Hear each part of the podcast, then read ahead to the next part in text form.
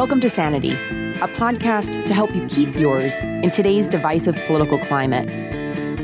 I'm your host, Audrey Scagnelli, and I hope you'll join me in this quest for optimism in a post 2016 world. We're currently joined by Washington State's Secretary of State, Kim Wyman. She and I met at a conference in Nashville a few months back and had a fascinating conversation about transparency in voting, the critically important nonpartisan nature of supervising elections, and the fact that for four years she was the only Republican to hold statewide office across the entire West Coast. So you could say she knows a thing or two about working across the aisle. Thank you so much, Secretary Wyman, for joining Sanity. Oh, thank you. To kick off the conversation, could you talk a little bit about what your responsibilities as Secretary of State look like? I have four main primary duties that are part of state government, and they include overseeing the corporations and charities filings for any for profit or nonprofit corporation that operates in Washington state. They register with our office, and to provide the public with uh, transparent information. I oversee the state archives, which is all of our state's history going back to the territorial days of Washington, and then also the state library. So we have not only a collection of Washington authors and titles, but we oversee specialty libraries like the Washington Talking Book and Braille Library and libraries that are in our state correctional facilities and state hospitals. And the final area, which is probably the most high profile part of the office, is overseeing the elections for the state of Washington. It's a fascinating combination of roles and responsibilities. What do you what do you love most about what you do? Well, I think the variety. I, that is probably uh, the thing that appeals most to me in this job is that opportunity day to day to be going from topics that are very wide ranging from you know, going and talking to the of Women Voters about the upcoming redistricting and uh, reapportionment that follows the census, you know, and then uh, a few hours later talking about, um, you know, the uh, upcoming anniversary of women's suffrage in uh, Congress in 2020 and uh, everything in between. I mean, those are both election related, but I can also talk about, you know, our new corporations and charity system that is serving the public better um, by automating uh, some of the activities we do. So it's I like the variety and, and the change from uh, day to day. Hmm. You have done some really interesting work in an era where election security is is an extremely hot topic across the country. Can you talk a little bit about what it was like overseeing that aspect of your job, especially in 2016 when things were heated and Washington State fielded its own attacks attacks from Russia. Uh, oh, absolutely. It's been an interesting ride. Uh, our state has kind of always been out on in front. Uh, I think when you compare to some of the other states in the country, way out in front on ideas like online registration. Uh, Washington was the second state in the country to offer online registration to our voters. And the nice thing about that and being kind of out in front is we've had a lot of time with a web presence. You know, we started putting election night results, for example, out on the web in counties and, and on the state in the mid 2000s. So the nice part about that is we have a lot of experience with what normal activity looks like from our external, you know, contacts when, when voters try to get in and interact with our system. And in 2016, we started to see activity on our servers that wasn't normal. It just looked a little suspicious, and we saw a couple IP addresses in particular that gave us a reason to think that it might not be um, good. so we blocked those IP addresses, and we, and this was right in the middle of the summer of 2016. So really kind of in the lead up to the the uh, November election, and we started working with Homeland Security and the FBI. Uh, what was really fascinating about that process, and you know, it continues to this day, is we all kind of ramped up our relationship, if you will, while we were in an active election cycle. And Homeland Security was able to allow our state to have very robust testing and some protocols that they gave to us that would help us enhance our security during that time because President Obama declared elections as critical infrastructure. And President Trump continued that designation.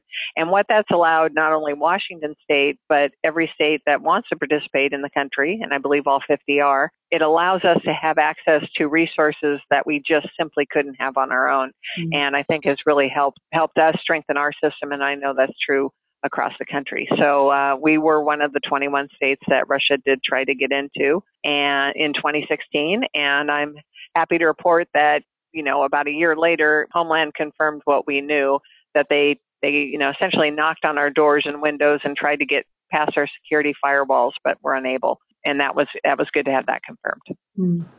You approach this from a nonpartisan stand, standpoint. And what's interesting to me about the role of Secretary of State is it is one where in most states you run as a Republican or a Democrat, but the majority of the the responsibilities are nonpartisan in nature, especially when it comes to to monitoring elections. And and you have really developed a reputation in the state of Washington as someone who has operated above board. And I, I should note for our listeners that my bias, I, I worked for Cathy McMorris Rodgers, who is a congresswoman from Washington state when it comes to something that is so critically important, but is also important in a very politically polarized era, how have you led in such a nonpartisan way, especially just in regards to such an important topic like this?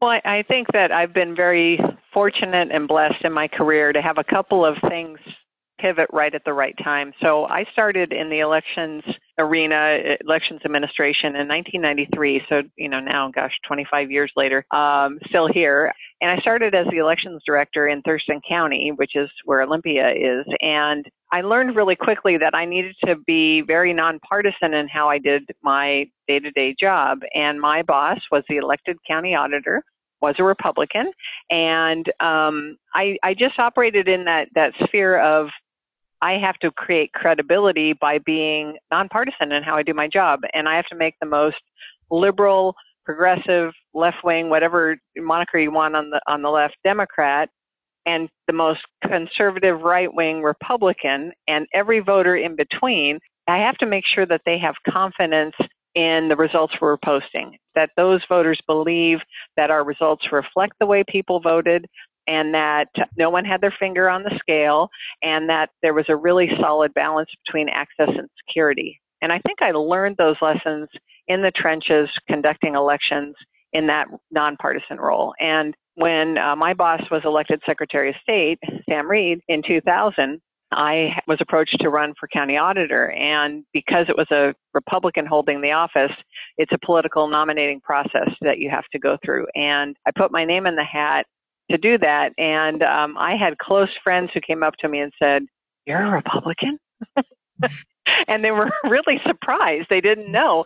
And and that was at one of those pivotal moments where I realized that I had done my job well because even my close friends didn't know my political leanings. And that is really the foundation that I've had once I was elected as county auditor and then secretary of state is that once I stepped through the, the office door, I have to operate in a nonpartisan manner, even if my party gets mad at me, even if people don't want me to act that way. I have to because I have to instill confidence in every voter, not just the people in my party. Hmm. I wish that there were more of you in our in our world. you know, I, I do too. I, I worry um, a great deal in, in watching the influence that social media has had, and particularly as these these races, um, and maybe it's always been this way, I don't know, but you look at some of the county election officials who have to run for office and secretaries of state who run for office, and they get pushed into uh, a box where they, on the campaign trail, operate in a really partisan manner. And they are driving either a very hardcore security agenda or they are driving a really hardcore access agenda. And when they get elected, they don't know how to shut that off. And it really is to the detriment of the people they represent, I think. And it doesn't matter if they're Democrat or Republican. Um, when they start acting in that partisan manner, people start to lose confidence. And and I think that we talk a lot about cybersecurity in in this realm, and we talk a lot about the threats to our election systems. But I'll tell you, I think the greatest threat in 2019 maybe secondary to, to cybersecurity, but the greatest threat to our election system, quite frankly, is partisanship. Mm-hmm. Um, people that are counting ballots, people that are charged with overseeing the conduct of elections, have to rise above partisanship when they do their job. And um, and and I'm not taking a swing at either side. I think both sides have examples of being culpable, and public confidence suffers, and that is what's at risk. If people don't believe that our election results are credible and accessible and fair and secure, then we've lost democracy we've lost that belief in in the foundational elements of of our um, you know democratic process and our rep- representative form of government and that's what's at stake and that's what concerns me when people get uh, uh, you know overly partisan in doing their job. Well when you lose faith in in a system that is supposed to act in the best interest of all people not those with an r or a, a d attached to their names I, which which we are seeing in you know at least in, in specific incidents, it, it is when you lose that faith and trust, that's a really difficult thing to to earn back.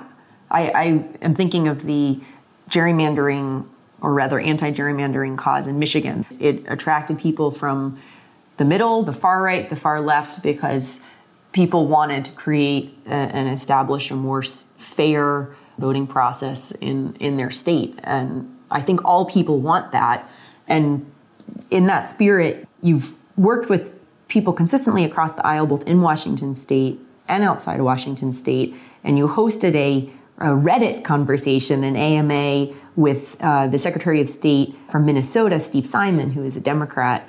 Uh, I'd love to hear just a little bit about how that idea came to be and what, what that experience was like.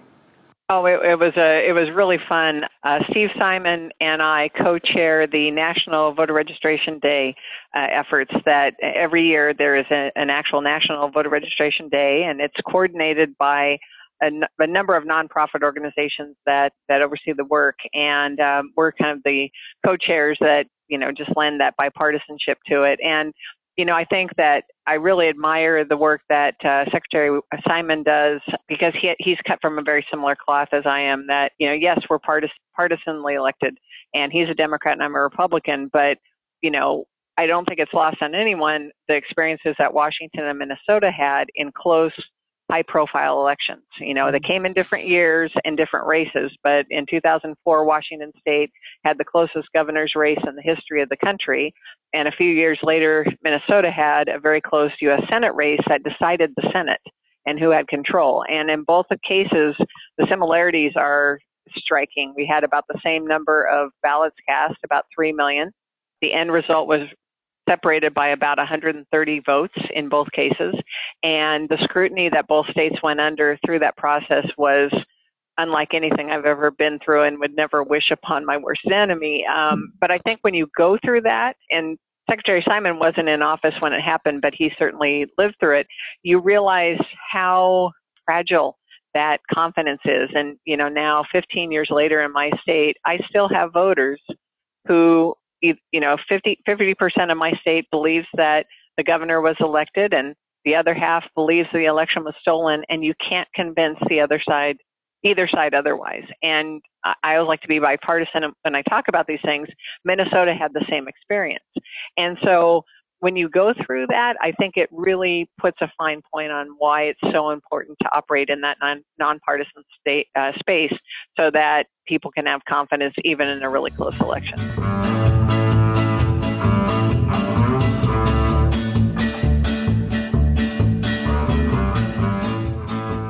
In that vein, you have been a real proponent for both mail-in ballots and paper ballots as as the conversation on voting turns to using technology in different ways. And I'm originally from Florida, so of course I'm fairly familiar with a guy named Chad. Um, we all are. um, wh- why is it that you that you feel that that those are the safest bets when it, especially when it comes to these really close elections? Oh, sure. Well, I think I knew it in the 90s when I was working in the space and, and technology was starting to take off in ways that um, is really sexy, you know, and, and you had vendors out there, you know, peddling goods about how great touchscreen voting would be and we can get rid of paper and we can make everything you know electronic and we can make it easy um, about that time you had the presidential election that you're referencing where the entire country's uh, focus went to Florida, and they again had a very close race, and and you had people looking at paper ballots. And I think my takeaway from that experience, also being a punch card county at the time, and and understanding how that worked on the back end, um, is that you know we can each look at a, a piece of paper, we can each look at a ballot, and you and I can have very different interpretations of what we think the voter meant, but there's something physical to argue over. And we saw it in Florida in 2000. We saw it in my state in 2004 that we might disagree, but there's a physical, tangible item we can go to and argue over. Now you take that same emotional, heated election contest and environment where the stakes are really high. No one is rational. No one is logical. And now you're going to argue over code. You're going to argue over computer code, over, you know, let's look at the electronic audit trail. You can't you can't get anyone to have confidence in that. And that's what's at risk. And so I have felt this way since 2000 that we should always have a paper ballot to go back to because it's easier to convince people that it's legitimate. And right now, I think across the country, there are five states that have touchscreen ballot balloting as their only source of elections. And I think they're hard to defend we saw it in the Georgia um, governor's race, and um, again, a close election. And, and I would venture a guess that a large portion of that state doesn't believe that the governor was legitimately elected because of the touchscreens, and the rest of the state believes it was fine. And and that's not good for the health of our democratic institutions. You've worked with Governor Inslee, Governor Washington, uh, on mail-in ballot initiatives, and you've also worked with him on a big student voter registration drive challenge this past cycle. Um, and a, an example of working across the aisle to to get more people involved in, in voting. Over the years, what has that relationship been like? And just in general relationships working with generally Democrat governors in Washington State? You know, it, has been positive, and it's it's always a challenge because again, just as I have pressures from my side of the aisle, I know that Governor Inslee has pressures from his. And so, you know, leading into the 2018 session of the legislature, we knew that the Democratic Party had control of the House, Senate, and the governor's office. And there were a handful of I wouldn't say radical bills, but bills that would be instituting things like same day voter registration, where any voter could come in up until eight o'clock election day and and register and cast a ballot to automatic registration where people who've proven citizenship as part of a governmental transaction could be registered to vote to pre-registering our future voters um, our 16 and 17 year olds and there were some other ones as well the washington voting rights act these bills are very emotional for people on both sides of the aisle. And uh, as we went into that session, my staff and I knew that the Democratic Party had the had the votes to pass them. So we had a choice. We could fight tooth and nail and and be that um, you know that uh, Republican that's just challenging all of the things that are bad about those bills in our view, or we could be part of the solution. And, you know, again, kind of going back to principles that I operate under, I think my job is to represent the state and what's in the interest of all voters and all constituents in the state. So we, uh, we dropped versions of all three of those or all five of those bills um, in that session, knowing that none of our bills would advance because I'm a Republican and they wouldn't uh, give us those wins. But it gave us a platform to work with uh, not only the members of the legislature and the governor's office, but staff in, in those offices. And we were able to improve the language that ended up in those final bills. Uh, we worked very closely with the county auditors, for example, to help draft legislation that would be workable in the counties because they're the ones who actually conduct the elections. And um, you know, I was pleased at the end result that we had bills that were better. And in 2019, one of the challenges that the governor and I partner on was uh, prepaid postage. Uh, we had a situation where King County, where Seattle is, was going to pay for the postage return of all of the ballots of their voters, and I knew that that was going to be problematic because it would be treating voters in different parts of the state differently, and that's never good. So uh, we uh, partnered with the governor's office to find the money to have a short-term fix for the 2018 cycle, and then I said 2019. I apologize. It was it was a 2018 cycle, and and we did, and then in 2019 we passed legislation together to uh, to make that permanent across the state for all elections. So you know I, I think that those partnerships are challenging because I'm sure that Governor Inslee was getting pressure from his constituents and his party members that we don't want to uh, to make the Secretary of State look good because she's not in the right party. But you know, sometimes public policy has to trump partisanship, and I think that that's what happened in those cases. And I, and I'm proud of the outcomes of those bills and that legislation that passed. And I think it's it's going to move our state forward in a positive way. Really, really interesting. Um, and, and, and, definitely easier said than done. That is uh, always, always.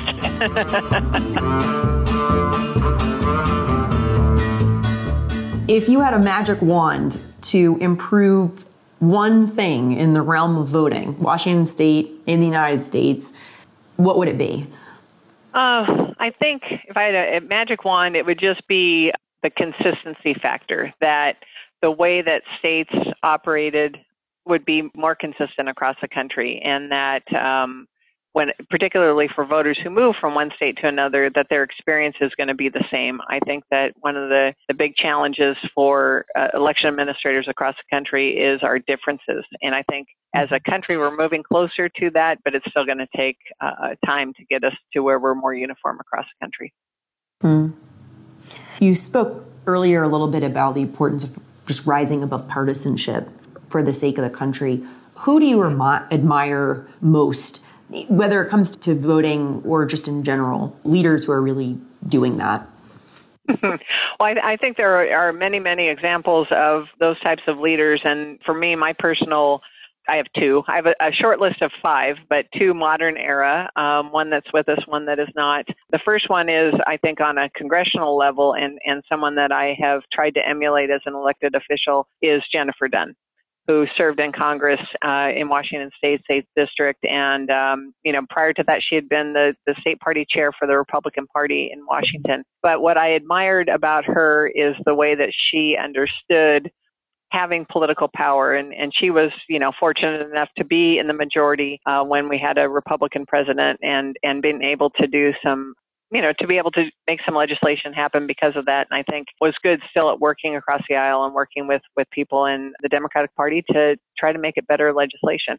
And the second person is uh, my predecessor Ralph Munro. He served as secretary of state for 20 years. And i think that maybe it was a combination of his style and his time in office, but he really taught me the value of building relationships not only with members of your own party but across the aisle. And and again that we're here to make good policy for the entire state and not just for the Democratic Party or the Republican Party but for everyone that lives here. And I think that those are the lessons that I try to take to heart and always remember that even if you have a majority, which I wouldn't know what that looks like, but I'm sure that someday I might. Um, that you know that that you you can't just shove things down people's throats because you can. You you need to still try to keep that idea of bipartisanship alive and and try to make good policy. Too often, I I feel like the word bipartisan is used almost as a uh, a talking point that talking the talk and not walking the walk, and I think that. Uh-huh in a role like yours and in a state like yours, you have you walk the walk. Well, thank you. I am I really am very curious. It's not quite related to most of most of the conversation, but in terms of the, the part of your role where you're overseeing the libraries and, and books in a couple of different state run uh, institutions, what what is the most interesting thing about doing that? Oh, it's it's one of the more powerful parts of the office, actually. Um, so I'll compartmentalize it, but on the, the Washington Talking Book of Braille side, we have customers and patrons, we call them, um, across the state, and these are oftentimes people who either have low vision or no vision, or possibly um, may have a, a disability that doesn't allow them to read printed text. And we, because of, of federal funding and support, we have the opportunity to send books to our patrons in a format that they can read. Mm-hmm. And for some of our, for a large swath of those patrons, that that might be their only connection to the outside world.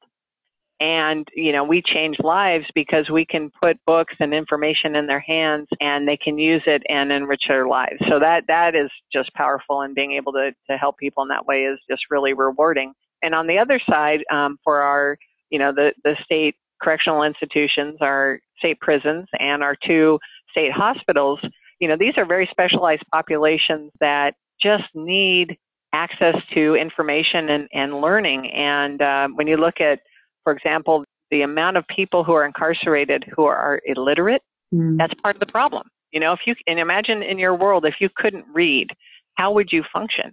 And so the librarians in those institutions just do a, an amazing job of helping helping the inmates, you know, see that they have options and they can learn and they can advance their lives. And then hopefully we're helping them transition back into the you know into the real world in a way that they can be successful. And and we have these great partnerships with libraries across the state. We just started a program in fact where um, upon release the the people who have been incarcerated are given a library card into the community that they are going to be released in their home community so spokane for example mm-hmm. library system they get a library card. Now they they they have an anchor in their community. They have a place where they can go and use a computer to look for a job and and start getting back and being a contributing member of society. And I think that that's again really powerful work. If if we can help reduce recidivism mm-hmm. by giving these people something to you know advance their lives, that's powerful. And that's it's an honor to do that work. And i'm really um, proud of and and humbled to work with the the folks that do that work every day. Mm, that's incredibly powerful. I just learned that washington university in st louis uh, just graduated its first class of incarcerated individuals this this year during graduation season and it's just really encouraging to see different partnerships that i think are are getting more attention and, and interest and respect locally and nationally trying to enrich every person's life, which I think is just incredibly encouraging. And, and the, the kind of thing that people listening to Sanity are excited about because we all we all need a little more of that in uh, in our world today. Definitely. And, and that brings us to our last question, which we ask every guest, which is what are you most optimistic about right now today? What am I most optimistic about? I I think the next generation I have uh, I have two. I, I don't even know what they are. They're not Xers. I don't. They, I don't know if they're millennials. I don't know. They're they're both in their mid to late twenties. My son and daughter, and I look at the prospects that they have in front of them. They're, you know, first of all, just comfortability with technology, and you know, th- this generation, oh my goodness, they are going to knock it out of the park. You know, they're thinking of things in ways that have changed society already. I mean, you look at the disruptive technology of everything from Airbnb to Uber to uh, Amazon. This is just their norm, and they expect it. And so I, I I'm optimistic because they're going to take everything places that we can't even imagine right now. And where my optimism really kind of rests is that I know that as they get older, they're getting more civically engaged. I've been doing elections for 25 years and that 18 to 25 year old group is still difficult to get engaged and, and enthused, except, you know, in a presidential election when they get really fired up. But I know that as they move from 25 to 30, they're starting to get engaged and, and they're going to be hopefully lifelong voters and, and be civically minded and, and engaged in uh, selecting leaders. So I, I'm optimistic that we're going to move forward in a positive way because of them. Well, thank you so much, Secretary Wyman, for your time and, and for joining oh, you're welcome. It was a pleasure. Thank you for having me on. Thank you.